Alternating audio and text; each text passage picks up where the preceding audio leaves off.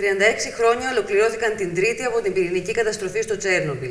Ταυτόχρονα, η χρήση πυρηνικών όπλων μαζικής καταστροφής είναι ίσως ο μεγαλύτερος από τους κινδύνους που ενέχει η σύραξη Ρωσία-Ουκρανία. Αποτελούν τα πυρηνικά όπλα πραγματικά το μεγαλύτερο κίνδυνο που διατρέχει η ανθρωπότητα; Εάν ναι, πώς μπορεί να αντιμετωπιστεί, υπάρχει ισορροπία ανάμεσα στα ωφέλη και τους κινδύνους της χρήσης πυρηνικής ενέργειας; Αυτά και άλλα ερωτήματα θα επιδιώξουμε να απαντήσουμε σήμερα. Μαζί μας στο στούντιο του Review είναι ο δημοσιογράφος του Zoom.gr, Χρήστος Μαζάνης. Καλησπέρα, Χρήστο. Καλησπέρα, Ιρένα. Και εγώ ήθελα να πω το εξής. Η σημερινή εκπομπή έχει εξαιρετικό ενδιαφέρον, διότι η πυρηνική απειλή το τελευταίο διάστημα γίνεται όλο και πιο έντονη. Κάτι το οποίο πολλοί κόσμος δεν το περίμενε. Υπάρχει ανησυχία και αυτό είναι μια πραγματικότητα και νομίζω ότι ο κόσμος θέλει να πάρει απαντήσεις. Ήδη σήμερα πάλι είχαμε ε, στο τραπέζι το θέμα των πυρηνικών. Από τον πρόεδρο της Ρωσίας είπε συγκεκριμένα ότι όποιος παρέμβει στη, στον πόλεμο της Ουκρανίας θα έχει απάντηση. Ακούγεται λοιπόν όλο και πιο έντονα. Νομίζω ότι ο καλεσμένος που είναι μαζί μας σήμερα είναι ο κατάλληλος να μας απαντήσει το τι θα συμβεί τελικά και στη χώρα μας, στην Ελλάδα. Αν πατηθεί το κουμπί από εκεί. Νομίζω ότι ο κόσμος θέλει να μάθει. Μαζί μας μέσω Skype είναι ο κύριος Θεόδωρος Λόλο, καθηγητής πυρηνικής φυσικής και στρατιωτικών επιστημών στη Στρατιωτική Σχολή Ευελπίδων. Καλησπέρα, κύριε Λόλο. Χαίρετε, ευχαριστώ για την πρόσκληση. Γεια σας, κύριε καθηγητά. Ευχαριστούμε πολύ που είστε μαζί μας. Ναι, Κύριε αντιλαμβάνουμε την ανησυχία που υπάρχει. Αντιλαμβάνουμε την ανησυχία που υπάρχει. Ε, μπορούμε να κάνουμε μια μικρή εισαγωγή λέγοντας ότι πράγματι ο κόσμος έχει μπει σε μια νέα ψυχροπολεμική εποχή. Το ε, πάλι ποτέ σιδηρούν παραπέτασμα αντικαθίσταται από ένα πυρηνικό παραπέτασμα. Δεν θα είναι πλέον η ίδια η κατάσταση και οι στρατηγικές σχέσεις μεταξύ των μεγάλων δυνάμεων. Η Ρωσία αυτή τη στιγμή επικαλείται και αναφέρεται συχνά στο πυρηνικό της οπλοστάσιο, κάτι που δεν συνέβαινε εδώ και πάρα πολλά χρόνια. Κατά συνέπεια, πολύ καλά κάνετε και υπογραμμίζετε και προβάλλετε το θέμα του ενδεχόμενου πυρηνικού πολέμου, τουλάχιστον του πυρηνικού ατυχήματος, γιατί μπορεί και αυτό να συμβεί αντί για ένα πυρηνικό πόλεμο, να ενημερωθούν έτσι οι Έλληνες πολίτες και να δουν τις πραγματικές διαστάσεις του κινδύνου, αν υπάρχει και όπου υπάρχει. Ευχαριστούμε πολύ. Ε, ας ξεκινήσουμε από την πυρηνική ενέργεια. Έχει γίνει πολλής λόγος τελευταίες μέρες για το Τσέρνομπιλ λόγω για τη ολοκλήρωσης 36 χρόνων από την ημέρα της έκρηξης. Ειδικά μετά το ατόπιμα του Γαλλικού Πρακτορείου σχετικά με το θέμα. Ποια είναι πραγματικά η κατάσταση εξ όσων γνωρίζετε εσείς ως ειδικός; Κοιτάξτε, από τις αναφορές που έγιναν από τον πρόεδρο της Διεθνούς Επιτροπής Ατομικής Ενέργειας που επισκέφθηκε την περιοχή, λόγω των διαφόρων στρατιωτικών δραστηριοτήτων που υπήρχαν εκεί, όπως παράδειγμα τα ορίγματα που έγιναν ή οι μετακινήσεις στρατιωτικού υλικού και μαχητών, γνωρίζουμε ότι υπήρξε μια μικρή αύξηση του επίπεδου της ραδιενέργειας στην περιοχή, η οποία όμως δεν είναι τόσο σημαντική ώστε να προκαλέσει ένα μεγάλο κίνδυνο ή να προκαλέσει μέτρα ασφαλείας στην περιοχή και πολύ περισσότερο μέτρα ασφαλείας στην Ελλάδα. Πράγματι, κάθε περιοχή που έχει επιμολυνθεί από την ραδιενέργεια που επικάθισε στο παρελθόν, μετά το ραδιολογικό ατύχημα στο Τσερνόμπιλ, κάθε τέτοια περιοχή όταν δεχτεί ε, ε, μια γενική αναταραχή του εδάφους από τις δραστηριότητες που υπήρξαν, έχει αυτό το αποτέλεσμα. Ε, είμαστε ε, επί των επάλξεων παρατηρούμε η Ελλάδα μετράει συνεχώς. Έχουμε πολύ σοβαρούς επιστημονικούς οργανισμούς. Έχουμε το Δημόκριτο, έχουμε την Ελληνική Επιτροπή Ατομικής Ενέργειας, τα πανεπιστήμια. Μετρούν κάθε ραδιενέργεια, κάθε αύξηση της ραδιενέργειας. Το παραμικρό ίχνος θα γίνει αντιληπτό. Μέχρι τώρα ε, οι φορείς αυτοί δεν έχουν αναφέρει κάτι τέτοιο. Ναι. Κύριε καθηγητά, ας δώσουμε μια ξεκάθαρη απάντηση σε αυτούς που μας βλέπουν, διότι εάν η Ρωσία απειλεί, και απειλεί, είναι μια πραγματικότητα ότι απειλεί, πατηθεί το κουμπί. Καταρχάς, σας ρωτάμε ευθέως. Ε, τι όπλα θα χρησιμοποιήσει εάν γίνει κάποια επίθεση στην Ουκρανία, τι ζημιά κάνουν αυτά τα όπλα, τι θα χτυπήσει, ποιους στόχους θα χτυπήσει. Αρχίζω με αυτά τα ερωτήματα, διότι στη συνέχεια Θέλω να δούμε λίγο και τι θα συμβεί στην Ελλάδα. Αν υπάρχει κάποιο συγκεκριμένο πρωτόκολλο, ακούμε αύριο το πρωί ότι η Ρωσία χτύπησε με πυρηνικά είτε ένα εργοστάσιο, ε, χτύπησε, με συγχωρείτε, με βόμβα, είτε ένα πυρηνικό εργοστάσιο, είτε χτύπησε με, με πυρηνικό όπλο την Ουκρανία. Τι θα συμβεί και στην Ελλάδα; Αν υπάρχει κάποιος στρατιωτικός συναγερμός, ποιοι αναλαμβάνουν, τι θα πούμε στον κόσμο, να απαντήσουμε και στις ανησυχίες των πολιτών. Και ξέρω ότι έχετε κάνει προσωμιώσεις, οι οποίες έχουν εξαιρετικό ενδιαφέρον αυτές τι προσωμιώσεις που έχετε κάνει. Και νομίζω ότι πρέπει να τις δει ο κόσμος για να πάρει απαντήσεις σε αυτά τα ερωτήματα. Σας ακούμε. Ωραία. Α πάμε λοιπόν, κοιτάξτε τι θα κάνουμε. Όπως σας είπα, όλα αυτά τα συστήματα που θα δείτε θα τα χρησιμοποιούμε και στην εξαποστάσεως εκπαίδευση των αξιωματικών και στη στρατιωτική σχολή Ευελπίδων επίσης. Ε, θα τα δείξουμε από την αρχή. Θα πάμε τώρα στην ε, οθόνη μας. Δηλαδή, τι θα κάνουμε τώρα; Θα πάμε σε έναν δορυφορικό χάρτη και στη συνέχεια θα σας δείξω τα επίμαχα σημεία στα οποία μπορεί να γίνουν χτυπήματα πυρηνικά από, τις, ε, από τη Ρωσία Μάλιστα. Βλέπουμε λοιπόν τώρα έναν χάρτη προσωμείωσης πυρηνικών χτυπημάτων και ξεκινάμε mm λέγοντας στους ακροατές σας ότι η κρίσιμη περιοχή είναι το κοσμοδρόμιο του Πλιεσέτσκ, το οποίο βρίσκεται πάρα πολύ κοντά στη Φιλανδία και σας το λέω αυτό διότι έχω ανησυχήσει ιδιαίτερα από την ε, πρόθεση της Φιλανδίας να ενταχθεί στο ΝΑΤΟ, διότι αυτόματα θα κινδυνέψει το κοσμοδρόμιο του Πλιεσέτσκ στον Αρχάγγελο της Ρωσίας, από όπου ε, εκτοξεύονται ε, οι διυπηρωτικοί πύραυλοι της Ρωσίας. Και μάλιστα πολύ περισσότερο ο τελευταίος διυπηρωτικός πύραυλος που δοκιμάστηκε, ο Σατανάς 2, ε, όπως χαϊδευτικά ας πούμε τον, τον λέει το ΝΑΤΟ, εκτοξεύτηκε από αυτήν εδώ την περιοχή που βλέπετε τώρα. Βλέπετε πόσο κοντά είναι στη Φιλανδία, είναι περίπου 500 χιλιόμετρα από τα σύνορά της. Κατά συνέπεια, αυτό το σημείο εκτόξευσης κινδυνεύει, το κοσμοδρόμιο κινδυνεύει από νατοική αντιβαλιστική ασπίδα που μπορεί να τοποθετηθεί σε αυτό το σημείο. Ξεκινώντας λοιπόν με ναι. αυτό το σημείο, μπορούμε να πούμε ότι μία από τις πιο κρίσιμες περιοχές που θα χτυπηθούν σε περίπτωση ε, Ρώσο-Νατοϊκού πολέμου, που θα μετατραπεί σε πυρηνικό πόλεμο ασφαλώς, δεν είναι η ίδια η Ουκρανία που βλέπουμε εδώ. Διότι η Ουκρανία δεν έχει κάποιο κρίσιμο στόχο να καταστραφεί με πυρηνικά όπλα με τα πυρηνικά όπλα καταστρέφουμε στόχους μεγάλης αξίας ή πυρηνικές βάσεις οι οποίες μπορούν να, να εκτοξεύσουν πυρηνικά όπλα.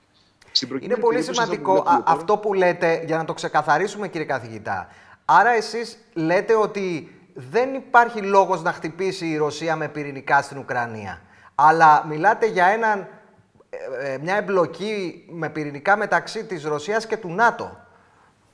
Ακριβώς. Δεν, δεν υπάρχει κανένας λόγος, κανένας στρατηγικός λόγος, είναι απολύτως παράλογο να χρησιμοποιηθούν πυρηνικά όπλα στην Ουκρανία εναντίον μιας χώρας η οποία δεν μπορεί να αντιμετωπίσει από μόνη της τη Ρωσία, ακόμη και αν έχει τα συμβατικά όπλα της, ε, του ΝΑΤΟ που, που του δίνουν αυτή την ικανότητα να μάχεται ακόμη και να αντιστέκεται. Έτσι λοιπόν, ναι. σε περίπτωση πυρηνικού πολέμου ή καλύτερα η Ρωσία θα χτυπήσει με πυρηνικά όπλα μόνο αν η ίδια κινδυνεύσει και θα κινδυνεύσει αν υπάρξει πόλεμος ρωσονατοϊκός ένας ε, επίσημα κηρυγμένος πόλεμος που σημαίνει ότι μια νατοική χώρα θα χτυπήσει τη Ρωσία ή θα χτυπηθεί από τη Ρωσία. Αυτό σημαίνει ο Ρωσονατοϊκός πόλεμος που θα, που θα μετατραπεί σε πυρηνικό. Εάν θέλετε λοιπόν ναι. να, να, δούμε τι θα συμβεί και, αν, και πόσο θα κινδυνεύσει η Ελλάδα, το πρώτο σημείο που θα χτυπηθεί είναι η, μια από τις κοντινότερες πυρηνικές βάσεις που υπάρχουν στη Ρωσία. Είναι η βάση του Ινσερλίκ, την οποία βλέπουμε τώρα εδώ. Ε, μπορούμε να πάμε με το δορυφόρο και προσωμιώνουμε τώρα χτύπημα με έναν πύραυλο σαν και αυτόν που δοκιμάστηκε πρόσφατα, της ίδιας περίπου ισχύως, με 18.000 χιλιόμετρα περίπου Τι ε, πύραυλος, πείτε το. Είναι ο πύραυλος Σατανάς 2, όπως έχουμε πει, που μπορεί και φέρει κεφαλές MIRV μέχρι και 10. MIRV θα πει, επιτρέψτε μου τον όρο, θα το μεταφράσω, Multiple Independently Targetable Re-Entry Vehicles. Θα πει πολλαπλές κεφαλές οι οποίες μπορούν να κατευθυνθούν με τελείως ανεξάρτητο τρόπο. Ένα πυρηνικό όπλο, ξέρετε, έχει μια πυρηνική κεφαλή, η οποία μπορεί να φέρει πολλές επιμέρους θερμοπυρηνικές κεφαλές, βόμβες υδρογόνους, οι οποίες οδεύουν μετά την επανείσοδο του βαλιστικού πυράβλου προς διάφορες περιοχές. Τι θα συμβεί ναι. λοιπόν αν χτυπηθεί η Τουρκία η, η βάση του Ινσυρλίκ, την οποία θα δούμε τώρα με ένα και τέτοιο... γιατί να χτυπήσουν εκεί, εξηγήστε θα... γιατί να χτυπήσουν στο σενάριο το καταστροφικό, ας το πούμε, να χτυπήσουν στη βάση του Ινσυρλίκ, για ποιο λόγο; Όπως είπαμε, όπως είπαμε, πρόκειται για μια πυρηνική βάση. Η βάση του Ινσερλίκ δεν είναι τουρκική πυρηνική βάση, είναι νατοική πυρηνική βάση. Βλέπουμε τώρα τι θα συμβεί, χτυπηθεί και μπορούμε να το δούμε καλύτερα πιο παραστατικά αν, το, αν βάλουμε και το δορυφόρο. Βλέπουμε λοιπόν στα άδανα, στο Ινσερλίκ, την πυρηνική βάση, βλέπετε εδώ. Βλέπετε το πορτοκαλί είναι το fireball radius, είναι η ακτίνα της πύρινης σφαίρας. Περίπου ένα 1150, 1150 μέτρα, 1,15 χιλιόμετρα, οτιδήποτε υπάρχει εντός αυτής της ακτίνας θα μετατραπεί σε κατάσταση πλάσματος. Οι θερμοκρασίες που θα αναπτυχθούν εδώ θα είναι εκατομμύρια βαθμούς Κελσίου και θα κάνουν τα πάντα σε αυτήν εδώ την απόσταση. Εάν πάμε πιο έξω, θα δούμε τις εξής ζώνες. Αρχικά βλέπουμε μια ζώνη 20 psi, στην οποία δεν θα επιβιώσει κανένα κτίριο. Δεν είναι πολύ μεγάλη, ξέρετε, είναι γύρω στα 2 χιλιόμετρα. Θα σας αποδείξω τώρα, μέσω αυτού του, αυτής της παρουσίασης, ότι τελικά πυρηνικά όπλα όπως ο περιβόητος ισχυρότερος πύραυλος της Ρωσίας δεν μπορούν να καταστρέψουν μια χώρα με ένα, με ένα μόνο χτύπημα. Ε, mm. Δείτε λοιπόν τη ζώνη που θα έχουμε 20 psi, είναι μια υπερπίεση που θα καταστρέψει όλα τα κτίρια και ας δούμε λίγο και την περιοχή της ακτινοβολίας 500 ρεμ όπου περίπου ε, έχουμε μια ακτίνα 2,5 χιλιόμετρα και εντός της ακτίνας αυτής περίπου θα υπάρξει μια δόση 500 ρεμ αν σκεφτεί κανείς ότι στα 2.000 ρεμ έχουμε με το γραμμικό μοντέλο σίγουρη καρκινογένεση. Ας πούμε λοιπόν ένα ποσοστό καρκινογένεσης εδώ στα επόμενα χρόνια της ζωής τους ε, γύρω στο 25%. Ε, βλέπουμε και μια μεγαλύτερη ζώνη, καθώς ε, κινούμαστε, θα ανοίξω περισσότερο το, το χάρτη για να το δείτε, βλέπετε και μια μεγαλύτερη ζώνη η οποία δείχνει στην πραγματικότητα και τα όρια της καταστροφής. Δηλαδή πάνω από μερικά χιλιόμετρα, αν ανοίξω και άλλο το χάρτη, θα δείτε ότι δεν θα επηρεαστεί ιδιαίτερα η Ελλάδα από ένα πλήγμα με διυπηρωτικό βαλιστικό πύραυλο, τον ισχυρότερο που έχει η Ρωσία, δεν θα επηρεαστεί ιδιαίτερα η Ελλάδα. Ε, ίσως, ναι, η ραδιενέργεια που, θα, που θα υπάρξει όμως... Μιλάμε για το νέφος, το ραδιενεργό νέφος. Ναι. Αν η έκρηξη είναι εναέρια και δεν χτυπήσει στο έδαφος, δεν έχουμε ένα κρουσιφλεγές βλήμα, εάν δεν έχουμε έκρηξη στο έδαφος, τότε η ραδιενέργεια θα είναι ελάχιστη, ξέρετε. Γιατί όταν βλέπετε ένα ραδιενεργό νέφος, δεν είναι τίποτα άλλο παρά τα υλικά του εδάφους τα οποία έχουν εμπλακεί μέσα στην πύρινη σφαίρα που σας έδειξα προηγουμένως, στην ακτίνα 1,15 χιλιόμετρα, και αυτα στη συνέχεια, ε, αφού μετατρέπονται σε θερμές αέριες μάζες μεγάλης πυκνότητας και πίεσης, ανεβαίνουν στην ατμόσφαιρα. Εάν το ύψος της έκρηξης είναι πάνω από ένα χιλιόμετρο, δύο χιλιόμετρα, ας πούμε, βλέπετε ότι η πύρινη σφαίρα δεν θα αγγίξει το έδαφος στην Τουρκία και αυτό θα έχει σαν αποτέλεσμα να έχουμε ελάχιστο ραδιενεργό νέφος ε, ασήμαντο ίσως για περιοχές όπως είναι η Ελλάδα.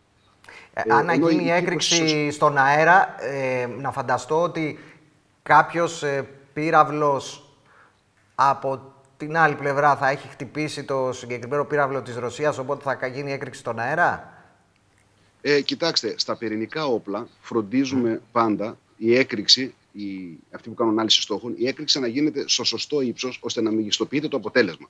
Για παράδειγμα, υπάρχει πλάνη ότι στην Χειροσύμα και στον Αγκασάκη εξεράγει, εξεράγει η πυρηνική βόμβα, η πρώτη ουρανίου και η άλλη πλουτονίου, στο έδαφος. Όχι. Ήταν σε ύψος πάνω από 500 μέτρα. Το ραδιενεργό νέφο ήταν ελάχιστο. Είναι μεγάλη πλάνη να πιστεύουν ότι αυτά τα νέφη που βλέπουν, τα μανιτάρια, υπήρξαν στη Χειροσύμα και στον Αγκασάκη. Δεν υπήρξαν. Η ραδιενέργεια από το ραδιενεργό νέφος της Χειροσύμα και τον Αγκασάκη ήταν ελάχιστη. Και μάλιστα είχαμε ναι. λευχαιμίε οι οποίες εμφανίστηκαν μετά από πάρα πολύ καιρό. Κάποιες λευχαιμίε και όχι μεγάλη καρκινογένεση. Ε, αυτή είναι η πιο κοντινή βάση, ναι, κύριε καθηγητά, ε, που στο ναι. σενάριο, στο, στο κακό σενάριο, είναι γιατί υπάρχει και το καλό σενάριο. Ναι. Η πιο κοντινή βάση στην Ελλάδα που θα μπορούσε να χτυπηθεί εδώ. Ναι. Όχι, υπάρχει και άλλη βάση. Αυτή θα την ε, καταργήσω τώρα για να πάμε στο επόμενο χτύπημα. Η ναι. επόμενη περιοχή, θα διαλέξουμε ένα άλλο στόχο εδώ, είναι η βάση του Αβιάνο στην Ιταλία, ναι. την οποία τώρα θα στοχεύσουμε με το πρόγραμμα της προσωμείωσης και θα δείτε ότι και αυτή η περιοχή στην Ιταλία και αυτή η περιοχή στην Ιταλία έχει μια πυρηνική βάση εδώ με πυρηνικά όπλα και αυτή θα χτυπηθεί. Επαναλαμβάνω ότι στον πυρηνικό πόλεμο φροντίζουμε πάντα να χρησιμοποιούμε το δόγμα use it or lose it. Αν δεν χρησιμοποιηθούν τα πυρηνικά όπλα άμεσα, απλούστατα υπάρχουν, είναι στοχευμένα από άλλους πυρηνικούς πυράβλους που θα τα καταστρέψουν πριν την εκτόξευσή τους. Αν θέλετε, ανοίξτε λίγο το, το χάρτη για να δει ο κόσμος ακριβώς ε, πόσο μακριά από τη χώρα είναι η βάση του στο Αβιάνο. Βεβαίως. Ε, τώρα θα σας δείξω εικόνα... και πάλι. Να ανοίξουμε το χάρτη λίγο για να το δείτε. Ναι. Βλέπετε. Για να δούμε λίγο από τη χώρα πόσο μακριά είναι αυτή, βρίσκεται αυτή η βάση. εδώ. Και, και βλέπετε ότι έχει Ιταλία, κάποια απόσταση από την Ελλάδα. Άρα λοιπόν σας διαβεβαιώνω ότι ένας βαλιστικός πυρηνικός πύραυλος που θα χτυπήσει αυτή την περιοχή θα προκαλέσει τις καταστροφές που θα δείτε τώρα, αλλά η Ελλάδα δεν θα κινδυνέψει ιδιαίτερα.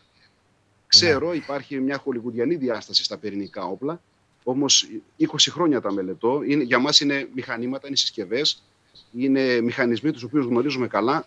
Δεν μπορεί ένας περιορισμένος πυρηνικός πόλεμος να καταστρέψει τον πλανήτη και πολύ περισσότερο μια χώρα.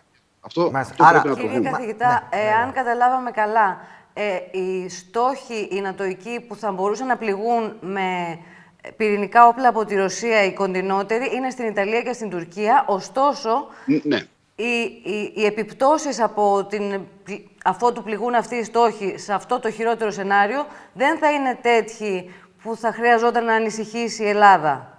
Κατάλαβα σωστά; Η Ελλάδα θα... Ναι, όσον αφορά το πυρηνικό χτύπημα, να πούμε, το βλέπουμε και εδώ, ότι έχουμε οστικό κύμα, δηλαδή υπερπίεση που καταστρέφει κτίρια και ανθρώπους, έχουμε θερμικό κύμα και έχουμε την πρώτη ροή της ακτινοβολίας που είναι νετρόνια και ακτίνες γάμα. Αυτές οστικό κύμα, θερμικό κύμα και ακτίνες γάμα και νετρόνια δεν θα επηρεάσουν καθόλου μα καθόλου την Ελλάδα. Ναι, το Αυτό μετά. που ανησυχεί μόνο. Ε, αυτό που ανησυχεί τους ανθρώπους είναι το ραδιενεργό νέφο. Μήπως ναι. δηλαδή υπάρξει αυτό το ραδιενεργό μανιτάρι, το οποίο στη συνέχεια μπορεί με την κίνηση των αερίων μαζών να φτάσει και στην Ελλάδα. Ναι, αυτός είναι ο κίνδυνος, αλλά αυτό που μας ενδιαφέρει στρατηγικά στα πυρηνικά όπλα δεν είναι το πυρηνικό μανιτάρι. Ξέρετε είναι το θερμικό, οστικό και το, και το πρώτο κύμα της ε, άμεσης ακτινοβολίας των ακτίνων γάμα που καίνε και προκαλούν καταστροφές. Κατά ναι, συνέπεια, ναι, το νέφος όμως, κύριε καθηγητά, ναι. Από το νέφος, πλέον το νέφος, τη χρήση των είπατε; πυρηνικών όπλων, εξηγώντας, όπως κάνω και 20 χρόνια στρατιωτικέ σχολές, ότι ένα πυρηνικό όπλο, αν δεν έχει πυρηνικό νέφο, αν δεν είναι δηλαδή έκρηξη στο έδαφος, ελάχιστες επιπτώσεις μπορεί να έχει σε απόσταση ε, πάνω από 5-10 χιλιόμετρα σε άλλα μέρη.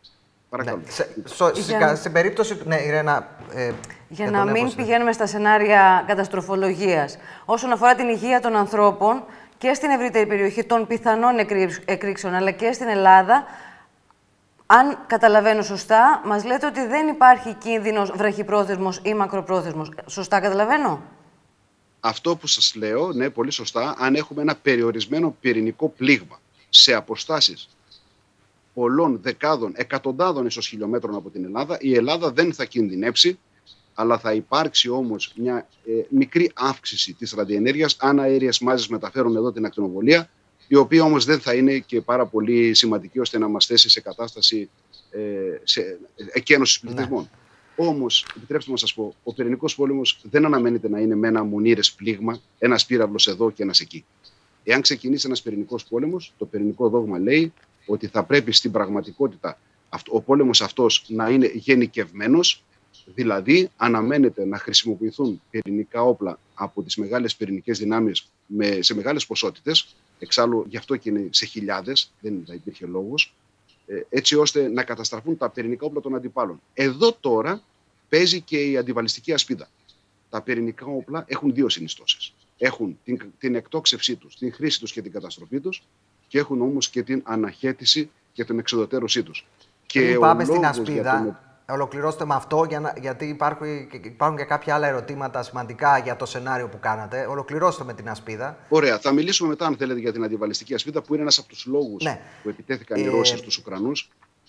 Ωραία. Ε, πριν πάμε στην ασπίδα, πρέπει να μας πείτε και για το πυρηνικό ατύχημα στην Ουκρανία. Γιατί ε, μας δείξατε στις προσωμιώσεις κάποιους στόχους που έχουν λοκάρει οι Ρώσοι για να χτυπήσουν αρχικά. Βεβαίως θα υπάρξει και απάντηση, αν θα προλάβουν να φτάσουν αυτοί οι πυραυλικοί. Να πάμε και στο χτύπημα στην Ουκρανία μέσα, να γίνει ναι, κάποιο βέβαια. χτύπημα σε, σε πυρηνικά εργοστάσια που υπάρχουν εκεί. Να δούμε, βεβαίως, να δούμε το πυρηνικό εργοστάσιο στην πραγματικότητα.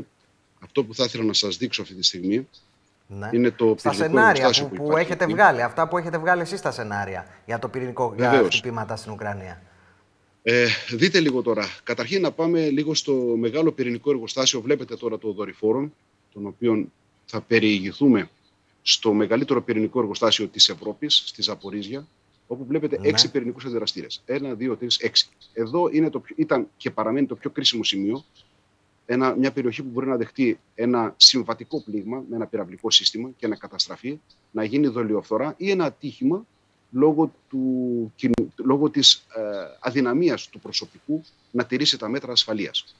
Εάν λοιπόν συμβεί ένα πυρηνικό ατύχημα εδώ, δεν μιλώ για πυρηνική επίθεση, επιτρέψτε μου να πω, είναι τελείως ανόητο για τους ε, διαχειριστές πυρηνικών όπλων να χτυπήσουν με ένα πυρηνικό όπλο, ένα πυρηνικό αντιδραστήρα, όταν δεν γίνεται πυρηνικός πόλεμος. Ιδάλω είναι, είναι από τα κρίσιμα σημεία που χτυπάνε με πυρηνικούς πυράβλους, έτσι ώστε να πολλαπλασιαστεί το αποτέλεσμα. Επιστρέφω λοιπόν στο πιο πιθανό σενάριο, που είναι η καταστροφή ενός ή περισσότερων πυρηνικών αντιδραστήρων του εργοστασίου αυτού με έναν συμβατικό πύραυλο, όπως αυτούς που χρησιμοποιούνται τώρα, όπως ο Ισκάντερ ή ακόμα και με τον πύραυλο Κινζάλ, τους υπερηχητικούς πυράβλους αυτούς. Τι θα συμβεί, θα έχουμε στην πραγματικότητα ένα μεγάλο ραδιολογικό ατύχημα και θα οριστούν έτσι δύο ζώνες ασφαλείας. Είναι η ζώνη των 10 μιλίων. Αυτό κάνουμε, ξέρετε, στην περίπτωση των ε, ατυχημάτων. Θέλω να σας δείξω αυτή τη ζώνη τώρα. Είναι η ζώνη των 10 μιλίων, εντός της οποίας αναμένεται ο πληθυσμός να πάρει πολύ ψηλές δόσεις και έτσι έχουμε εκένωση πληθυσμών.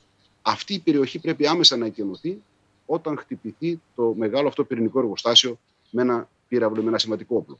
Ομοίως, ορίζουμε στην πυρηνική ασφάλεια την ακτίνα των 50 μιλίων που βλέπετε τώρα, εντός της οποίας πρέπει να ληφθούν άμεσα μέτρα ασφαλείας, έτσι ώστε να μην υπάρξουν σοβαρά προβλήματα στην υγεία. Δεν θα εκκαινωθεί όμως αυτή η περιοχή.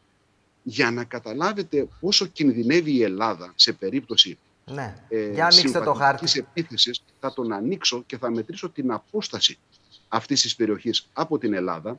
Θέλω λίγο να σας δείξω την απόσταση και θα δείτε ότι έχουμε μια απόσταση η οποία περίπου, περίπου είναι στα χίλια χιλιόμετρα. Ραδιενεργό νέφος θα λοιπόν φτάσει όμως, έτσι δεν είναι κύριε καθηγητά ή όχι; Ελάχιστο, ελάχιστο. ελάχιστο. Βλέπετε, όπως σας είπα, όρισα δύο ζώνες. Ε, μία ζώνη άμεσης εκένωσης πληθυσμού και μία στην ζώνη λήψης μέτρων ασφαλείας. Η Ελλάδα θα μετρήσει στη χειρότερη περίπτωση εδώ ε, ραδιενέργεια επίπεδου Τσερνόμπιλ. Άρα λοιπόν σε περίπτωση που χτυπηθεί αυτό το εργοστάσιο, η Ελλάδα δεν θα κινδυνεύσει άμεσα, αλλά ξέρετε... Ναι, αλλά πάμε για δεύτερο ραδιο... Τσέρνομπιλ, άμα, άμα ναι. χτυπηθεί. Ναι. Ναι, στη ραδιολογική Δεν ήταν λίγο αυτό που είχε γίνει όμως με το Τσέρνομπιλ στη χώρα. Δεν ήταν και πάρα πολύ. Επιτρέψτε μου να σας πω ότι Εντάξει, δεν ήταν η, η Ελλάδα στην περίοδο του Τσερνόμπιλ, να σας θυμίσω ότι ούτε η Ιόδιο μοιράστηκε, ούτε εκενώθηκε ο πληθυσμός. Ήταν ένα σοβαρό πυρηνικό ατύχημα. Η Ελλάδα, όπως και άλλες χώρες, επιβαρύνθηκαν με κάποιες δόσεις ραδιενέργειας, όμως δεν φτάσαμε σε κατάσταση ασφάλειας που να προκαλέσει εκένωση πληθυσμών. Αυτό βέβαια είναι θέμα αξιολόγησης πόσο σοβαρό ήταν. Στην προκειμένη περίπτωση, να πούμε ότι στην χειρότερη περίπτωση θα έχουμε ένα νέο Τσερνόμπιλ. Ναι. Άρα λοιπόν δεν μιλούμε για μια ε, για μια χειροσύμα ή ένα ναγκασάκι. Αυτό θέλω να ξεκαθαρίσω. Είναι όμως ναι, ένα άλλο, άλλο στόχος ε, μέσα στην Ουκρανία, άλλο εργοστάσιο ναι, το οποίο το να μας απασχολεί. Πάμε, πάμε στο Τσερνόμπιλ. Το ίδιο το, Τσερνόμπιλ, ναι. το ίδιο το εργοστάσιο του Τσερνόμπιλ. Που είναι και πιο ψηλά από ό,τι βλέπετε στο χάρτη. Πιο μακριά από το άλλο που μας δείξατε. Ναι, αλλά συγκρίσιμες οι αποστάσεις πάλι με την ναι. Ελλάδα. Ναι. Το Τσερνόμπιλ. Στα χίλια χιλιόμετρα, ίσως λίγο παραπάνω. Μπορούμε να το δούμε βέβαια. Εδώ βλέπετε τη σαρκοφάγο Βλέπετε την ναι. περιοχή στο Τσερνόμπιλ, στην δορυφορική εικόνα, η οποία έχει ε, μολυνθεί από την διαρροή ραδιενέργειας και γύρω σε αυτή την περιοχή υπήρξε στρατιωτική δραστηριότητα η οποία προκάλεσε επανεώρηση, resuspension όπως ονομάζεται στην ραδιολογική ασφάλεια, επανεώρηση των ραδιολογικών ουσιών, οι οποίες είχαν επικαθίσει με το πέρασμα του χρόνου, στην πρώτη φάση του ατυχήματος και με το πέρασμα του χρόνου αφού επικάθισαν, στη συνέχεια πέρασαν στο υπέδαφος όλο αυτό με τις στρατιωτικές δραστηριότητες που υπήρχαν εκεί ανέβηκε και πάλι στην ατμόσφαιρα σε κάποιο βαθμό και ανέβασε τα επίπεδα της ακτινοβολίας, της, ε, της πυρηνικής ακτινοβολίας, της ραδιενέργειας. Όχι όμως σε βαθμό που θα προκαλέσει κίνδυνο γενικότερο στην Ουκρανία. Βέβαια, να τονίσω ότι οι Ρώσοι στρατιώτες που πήγαν εκεί θα έχουν πάντοτε μαζί τους την πυρηνική κατάρα. Τον φόβο δηλαδή ότι ακτινοβολήθηκαν με υψηλές δόσεις και επειδή ο ακτινοπροκλητός καρκίνος είναι στοχαστικό φαινόμενο, δηλαδή μπορεί να προκύψει, μπορεί και όχι, είμαι σίγουρος ότι μέχρι το τέλος της ζωής τους θα σκέφτονται και θα ανησυχούν αν, προκλη... αν ναι. πάθουν καρκίνο από την ακτινοβολία που υπήρχε εκεί. Αυτό, ξέρετε, είναι ένα ψυχολογικό φαινόμενο της πυρηνικής ασφάλειας. Το βλέπουμε στα αντικαρκινικά νοσοκομεία. Κάθε καρκινοπαθής έχει στην άκρη του μυαλού του ότι ίσως προκλήθηκε από το Τσερνόμπιλ ή από κάποια μορφή πυρηνικής ακτινοβολίας.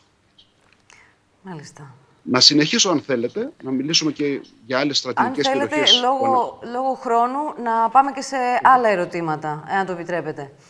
Στη, στη διάθεση σας, Ε, κύριε Λέλο, παρατηρούμε το εξής παράδοξο φαινόμενο σε χώρες όπως Γαλλία και Γερμανία. Εφαρμόζουν ειδικές πολιτικές για το περιβάλλον, κλείνοντας σταδιακά την πυρηνικά τους εργοστάσια και αυτό παρά τις βαριές συνέπειες στην οικονομία που έχουν λόγω της εξάρτησης σε κάποιο βαθμό από το ρωσικό αέριο, αλλά ταυτόχρονα την ίδια ώρα δηλαδή επενδύουν στην κατασκευή και στην εμπορία πυρηνικών όπλων. Πώς το εξηγείτε εσείς αυτό; Ε, εργοστασίων, ίσως. Φυσικά, μιλάτε για τα ε, πυρηνικά ενώ, εργοστάσια. Ενώ κλείνουν, τα πυρηνικά, ενώ κλείνουν τα πυρηνικά εργοστάσια, κατασκευάζουν και πουλάνε πυρηνικά όπλα. Αυτό πώς το εξηγείτε; Μιλάτε για τις χώρες της Ευρώπης. Ναι. Ε, οι χώρες της Ευρώπης, εκτός από τη Γαλλία, δεν έχουν πυρηνικά όπλα. Η μοναδική χώρα η οποία έχει πυρηνικά όπλα είναι η Γαλλία.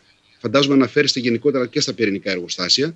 Η πώληση ναι. των πυρηνικών όπλων είναι παράνομη, δεν υπάρχει διεθνώς. Αυτό το, το αντιλαμβανόμαστε. Να μείνουμε λίγο στο θέμα που πολύ σωστά το θέτετε. Θέτετε το θέμα της υποκρισίας, αν θέλετε, ενώ μιλούν για οικολογία, στην πραγματικότητα αναπτύσσουν πυρηνικά εργοστάσια, κατασκευάζουν και κάποια από αυτές, όπως η Γαλλία, αναπτύσσει και πυρηνικά όπλα. Κοιτάξτε, ε, η αλήθεια είναι ότι υπάρχει μια διεθνής υποκρισία όσον αφορά την πυρηνική ενέργεια. Τα πυρηνικά εργοστάσια είναι απαραίτητα. Χωρίς αυτά, υπάρχουν χώρες οι οποίες δεν μπορούν να επιβιώσουν. Η Ουκρανία έχει πάνω από το 50% της ενέργειάς της από πυρηνικά εργοστάσια. Το ίδιο σημαίνει και με την Ουγγαρία. Το ίδιο σημαίνει και με την Τουρκία σύντομα, με τα τρία ρωσικής κατασκευής πυρηνικά εργοστάσια, τα οποία θα δώσουν πάνω από το 30% της ενέργειας της Τουρκίας. Είναι αλήθεια ότι οι πιο οικολογικά ευαίσθητες χώρες έχουν πυρηνικά εργοστάσια. Και αυτό αποδεικνύει ότι η Ελλάδα πρέπει να σκεφτεί πολύ σοβαρά, διότι μάλλον υποκριτικά μερικές φορές μιλούμε για οικολογικές ευαισθησίες στην Ελλάδα και με τον τρόπο αυτό απαγορεύεται οποιαδήποτε σκέψη κατασκευής πυρηνικών εργοστασίων. Είναι αλήθεια λοιπόν ότι τα πυρηνικά εργοστάσια είναι εδώ, θα παραμείνουν και βέβαια επιτρέψτε μου να κάνω και μια, έτσι, μια ευχή στο μέλλον, επειδή δουλεύουμε σε θερμοπυρηνικούς αντιδραστήρες. Έχω επιστημονικές εργασίες στην θερμοπυρηνική φυσική, Ξέρω ότι η σύνδεξη είναι το μέλλον. Ένας θερμοπυρηνικός αντιδραστήρας σύνδεξης, πυρηνικός αντιδραστήρας χωρίς πυρηνικά απόβλητα, είναι στην επόμενη πεντεκονταετία είναι κάτι που θα σώσει τον πλανήτη. Και άρα λοιπόν να μην δαιμονοποιούμε γενικά την πυρηνική ενέργεια. Την πρωτόγονη παλιά πυρηνική ενέργεια των εργοστασίων σχάσης, ναι. Αλλά τα σύγχρονα πυρηνικά εργοστάσια έχουν μέλλον και μπορεί να σώσουν τον πλανήτη. Ωστόσο, κύριε καθηγητά, ε, υπάρχουν και κάποια ερωτήματα ακόμα από αναγνώστες. Δεν είπαμε το τι θα συμβεί σε αυτή τη χώρα, εδώ στην Ελλάδα. Δηλαδή, από τη στιγμή που θα υπάρξει ένας ε, τέτοιος, αν υπάρξει, είπαμε, το, το καταστροφικό σενάριο, ένας τέτοιος πόλεμος, τι γίνεται σε, στην Ελλάδα, ποιος θα ενημερώσει τον κόσμο; Ε, το ακούμε από τα διεθνή πρακτόρια. Ξαφνικά η Ρωσία πάτησε το κουμπί. Ο κόσμος θέλει κάποιες απαντήσεις.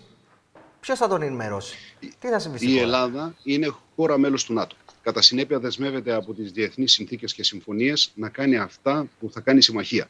Δηλαδή, η Ελλάδα θα επιτεθεί και θα αμυνθεί αντίστοιχα με τους εξής τρόπους. Καταρχήν, εάν υπάρξει πυρηνική επίθεση, γιατί όπως σας είπα, σε περίπτωση συμβατικού ρωσο-νατοϊκού πολέμου είναι αδύνατο να μην γίνει πυρηνικός πόλεμος. Μου φαίνεται πάρα πολύ απίστευτο αυτό γιατί όπως σας είπα, η Ρωσία δεν μπορεί να αντιμετωπίσει το ΝΑΤΟ. Κατά συνέπεια, η Ελλάδα θα συμμετάσχει στις επιθετικές αυτές δραστηριότητες και στις αμυντικές παράλληλες. Στην Ελλάδα, όπως ξέρουμε όλοι, δημοσίως δεν υπάρχουν πυρηνικές βάσεις των ΗΠΑ του ΝΑΤΟ ουσιαστικά. Τουλάχιστον αυτό υπάρχει στη δημοσιότητα. Άρα λοιπόν με αυτό το σκεπτικό δεν, θα, δεν αναμένεται να δεχτεί πυρηνική επίθεση σε πυρηνικές εγκαταστάσεις. Όμως η Ελλάδα είναι μέρος της αντιβαλιστικής ασπίδας. Δηλαδή με τους αναχαιτιστές Patriot που διαθέτει και τους S300 μπορεί να αναχαιτήσει και να εξουδετερώσει τους ε, βαλιστικούς πυράβλους της Ρωσίας που μπορούν να εκτοξευτούν εναντίον της βάσης του Αβιάνο, εναντίον της βάσης του Ινσερλίκ, εναντίον του Βελγίου και άλλων κρίσιμων στόχων. Γι' αυτό λοιπόν η αντιβαλιστική ασπίδα και όπου υπάρχουν Patriot είναι ένας λογικός στόχος των Ρώσων, ναι. ο οποίος πρέπει να καταστραφεί προκειμένου έτσι να διασφαλιστεί ότι οι δικοί τους πυρηνικοί πύραυλοι δεν θα αναχαιτιστούν. Ναι, το εσωτερικό πρωτόκολλο. Ναι, το, εσωτερικό πρωτόκολλο είναι το, το συνήθες διπλό. Αφενός μεν ε, τα στρατιωτικά θέματα θα τα διαχειριστούν τα γενικά επιτελεία, θα υπάρξει επιστράτευση, θα υπάρξει για παράδειγμα μια διαδικασία που προβλέπεται σε περίοδο πολέμου και θα υπάρξει και η πολιτική προστασία. Ε, οι κοινότητες που υπάρχουν μέσα στην Ελλάδα θα κάνουν το παν για να μπορέσουν να εξουδετερώσουν τον κίνδυνο ή να διαφυλάξουν την ασφάλεια των πολιτών, όπως ακριβώς κάνουν τώρα οι Ουκρανοί. Χρησιμοποιώντας δηλαδή, δηλαδή καταφύγια. Ναι. Θα ανοίξουν καταφύγια στη χώρα, αυτό, αυτό μας λέτε, θα ανοίξουν τα καταφύγια. Έχουμε καταφύγια εδώ στην Ελλάδα. Ένα από αυτά είναι το μετρό. Είναι σίγουρο ότι σε περίπτωση βομβαρδισμών ή πυρηνικού πολέμου, το μετρό είναι ένας χώρος όπου κανείς μπορεί να προφυλακτεί από το οστικό κύμα, το θερμικό κύμα και την, την πρώτη, το πρώτο κύμα της ραδιενέργειας των ακτίνων γάμμα και των νετρονίων. Σίγουρα όμως έχουμε και μερικά άλλα πυρηνικά καταφύγια, τα οποία δεν μπορούν βέβαια να εξυπηρετήσουν όλο, όλο τον ελληνικό πληθυσμό. Ε, οι, οι άλλες χώρες έχουν μια πολύ καλή προετοιμασία. Η Ελλάδα, όπως αντιλαμβάνεστε, έχει ό,τι προετοιμασία μπορεί να έχει μια χώρα που δεν είναι πυρηνική δύναμη και δεν αναμένεται να εμπλακεί σε πυρηνικό πόλεμο. Σίγουρα όμως τα γενικά επιτελεία έχουν το δικό τους πρόγραμμα, έχουν εκπαιδεύσει τους αξιωματικούς μας και εμείς βέβαια για τέτοια περίπτωση και μερικές από αυτές είναι και απόρριτες οι δραστηριότητες, όπως αντιλαμβάνεστε. Ναι.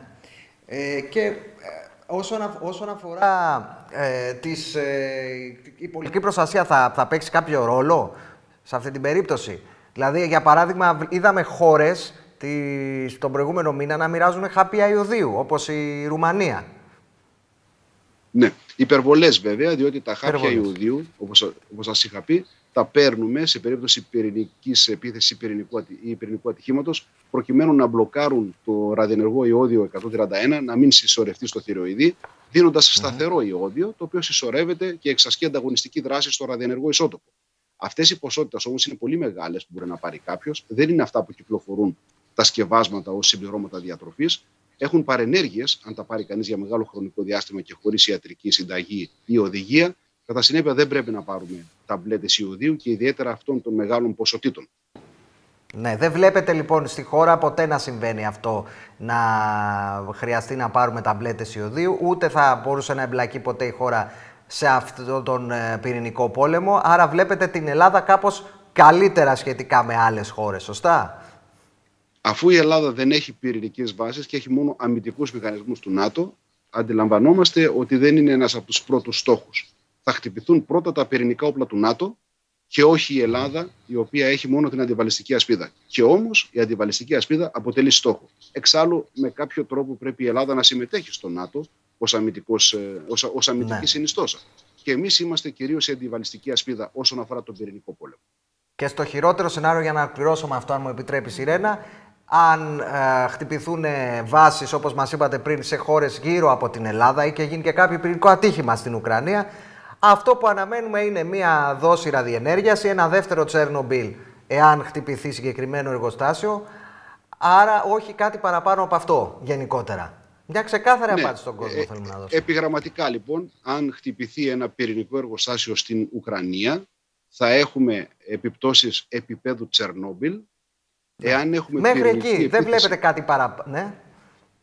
Στη φάση αυτή ε, δεν, δεν αναμένεται να χρησιμοποιηθούν πυρηνικά όπλα εντός της Ουκρανίας ναι. εναντίον της Ουκρανίας. Νομίζω είναι υπερβολές αυτές που ακούγονται συχνά ότι υπάρχει κίνδυνος κρίση πυρηνικών όπλων. Δεν υπάρχει κανένας στρατηγικός λόγος. Για να δώσουμε γίνει... αυτές τις απαντήσεις.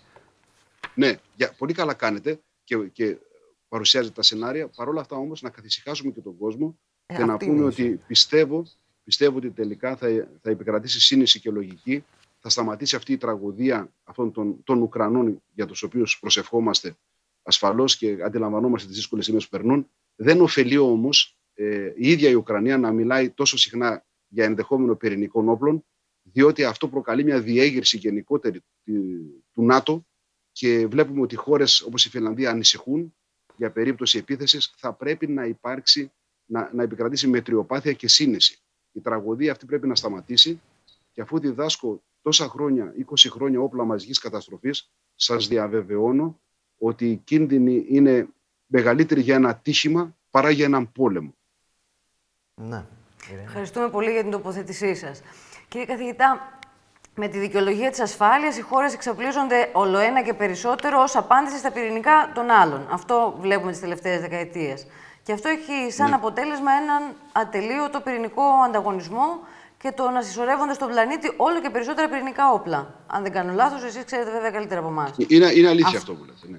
Αυτό είναι λύση ή είναι ακόμα χειρότερος κίνδυνος. Και πέραν από τους θεσμούς ναι. τους οποίους και εσείς υπηρετείτε, τι άλλο μπορεί να, μπορούμε να κάνουμε ως άνθρωποι, ως ανθρωπότητα, ο μέσος άνθρωπος που λέμε, για ναι. να αποκλειστεί αυτός ο κίνδυνος; το σοβαρότερο ερώτημα όσον αφορά την πυρηνική ασφάλεια του πλανήτη. Δηλαδή, αν αυτό που ονομάζουμε nuclear proliferation, δηλαδή η εξάπλωση των πυρηνικών όπλων, ωφελεί, έχουμε μια ισότητα ε, κινδύνου ή όχι, ή πρέπει να έχει ένας, ή πρέπει να έχουν όλοι.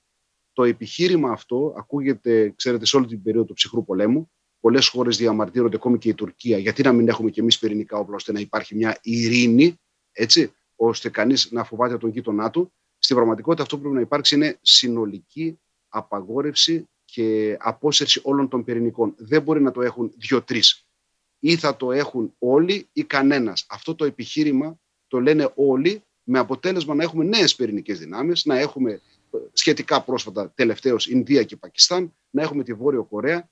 Πρέπει δηλαδή να αντιληφθούν και οι μεγάλες πυρηνικές δυνάμεις ότι τα πυρηνικά όπλα δεν είναι η λύση.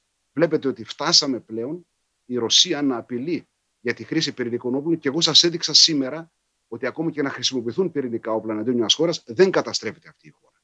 Απλά θα δημιουργηθούν προβλήματα τα οποία στη συνέχεια θα, θα μπορούν να καταστρέψουν ακόμα και τον χρήστη αυτών των πυρηνικών όπλων. Τα πυρηνικά όπλα είναι αποτρεπτικό μέσο. Δεν είναι επιθετικό. Κανείς λογικός άνθρωπος, κανένα λογικό κράτος δεν μπορεί να επιτεθεί με πυρηνικά όπλα σε μια χώρα που δεν έχει πυρηνικά όπλα και αν δεν δεχτεί επίθεση. Σας θυμίζω ότι ο Μακάρθουρ έχασε την ηγεσία στην περίοδο του πολέμου στη, στην Κορέα, διότι είχε εισηγηθεί τη χρήση πυρηνικών όπλων, αφού αντιλήφθηκε ότι δεν τα βγάζε πέρα. Και βέβαια τον, τον απέσυραν, του, του αφαίρεσαν την ηγεσία, γιατί είχε φτάσει σε αυτά τα όρια τρέλας, ε, ενώ στρατηγικής τρέλας.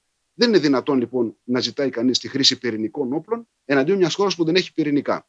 Και τελειώνοντας, να σας πω ναι. το, αυτό που με ανησυχεί ιδιαίτερα στον έλεγχο όπλων και από το κέντρο ελέγχου όπλων που διευθύνω, είναι ότι υπήρξε δημόσια παραδοχή του Υπουργού Άμυνας της Αμερικής και Εξωτερικών παράλληλα στην Ουκρανία ότι πολλά, αρκετά από τα όπλα που πηγαίνουν στην Ουκρανία χάνονται.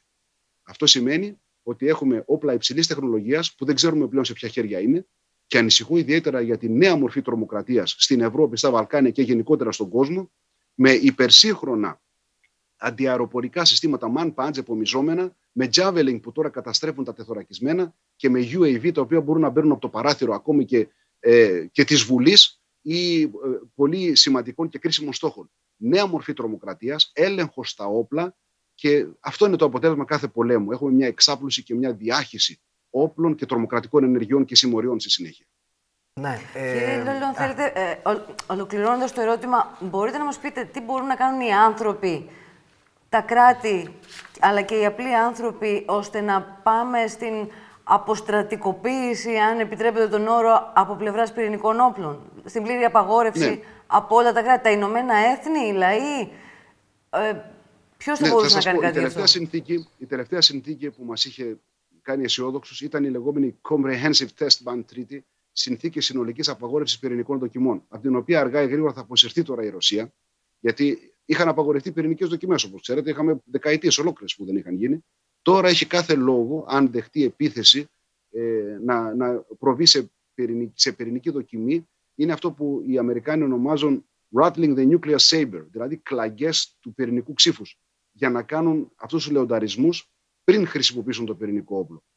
Κατά συνέπεια, η τελευταία συνθήκη, η οποία είχε ηρεμήσει τον πλανήτη, σιγά σιγά ε, υποσκάπτεται, η, η Ρωσία ενδεχομένως να αποσυρθεί και άρα είμαι πολύ απεσιόδοξος με το πυρηνικό παραπέτασμα που υψώνεται στη θέση που, παλιά που υπήρχε το σιδηρούν παραπέτασμα. Τα πράγματα έχουν αλλάξει. Θα μιλούμε πολύ συχνά για όπλα μαζικής καταστροφής από εδώ και πέρα. Δυστυχώς, ευτυχώς, ο ελληνικός στρατός έχει εκπαίδευση σε αυτό το αντικείμενο οι Έλληνες αξιωματικοί είναι πλέον επιστήμονες υψηλού επίπεδου. Έχουμε τους μηχανισμούς, αλλά βέβαια χρειάζεται και στην Ελλάδα να αναπτύξουμε τα δικά μας εργαστήρια ελέγχου όπλων και ασφαλείας. Είμαι υπέρ της δημιουργίας ενός Λος Άλαμου, ενός εθνικού εργαστηρίου αμυντικών όπλων στη Στρατιωτική Σχολή Ευελπίδων και ελπίζω κάποτε να, να γίνει αυτό για να είμαστε, όπως λέω συχνά, ε, να έχουμε σεβασμό των φίλων και τον φόβο των εχθρών. Αυτά τα όπλα όμως μαζικής καταστροφής δεν ε, πατάς ένα κουμπί και φεύγουν. Θέλω να πω, ε, εσείς θα μας εξηγήσετε φυσικά, είναι απόφαση πολλών. Δεν λέει ο πρόεδρος να εκτοξεύσουμε ένα πύραυλο με πυρηνικά και πατάει εκείνο το κουμπί.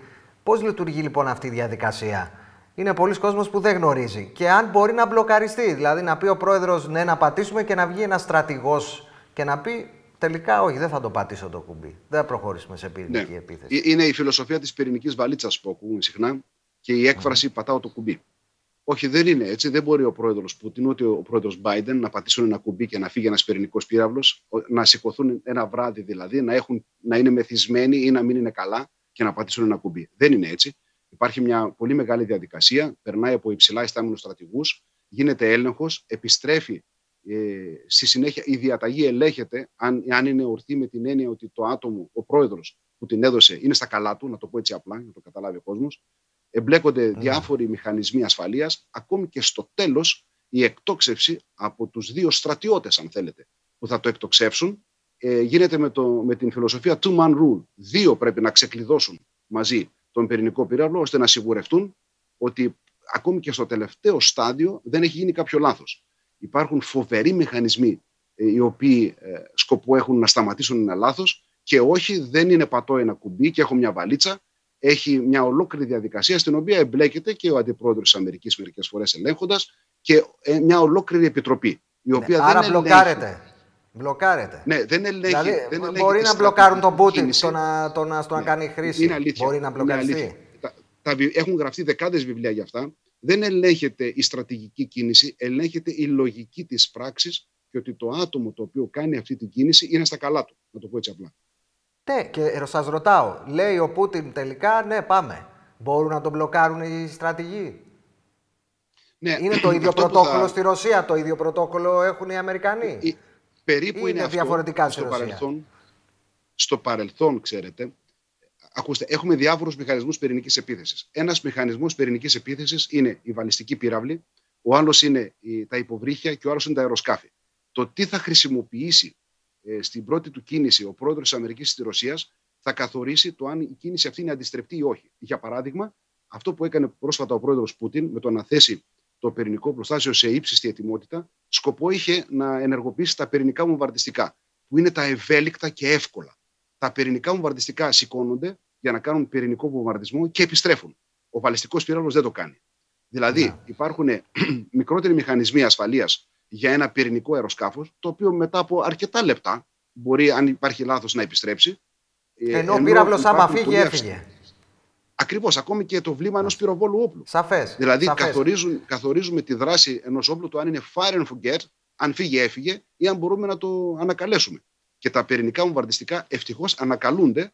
Άρα, λοιπόν, αν ξεκινήσει κάτι, το είδαμε πρόσφατα, ε, έχουμε τα πυρηνικά βομβαρδιστικά των Αμερικανών, που είναι τώρα στις, ε, στη Μεγάλη Βρετανία. Ήρθαν από την πυρηνική βάση Minot της Βόρεια Ντακότα. Έχω μελετήσει αυτά τα όπλα στην Αμερική, εγώ σε αποστολή του Υπουργείου Άμυνας ως εκπαιδευτική άδεια. Και σας λέω ότι έχουν έρθει τέσσερα πυρηνικά βομβαρδιστικά nuclear fortresses και, έχουν, και βρίσκονται τώρα στο Ηνωμένο Βασίλειο, όταν έδωσε την εντολή ο πρόεδρος Πούτιν να ανέβει το επίπεδο ετοιμότητας.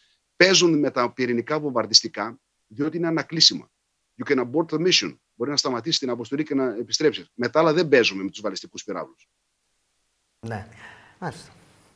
Ευχαριστούμε πολύ τον δόκτωρα Θεόδωρο Λόλο για τις διαφωτιστικές σου απαντήσεις. Ευχαριστούμε και τον Χρήστο Μαζάνη που ήταν μαζί μας εδώ στο στούντιο. Ευχαριστούμε και εσάς που μας παρακολουθήσατε. Να είστε όλοι καλά.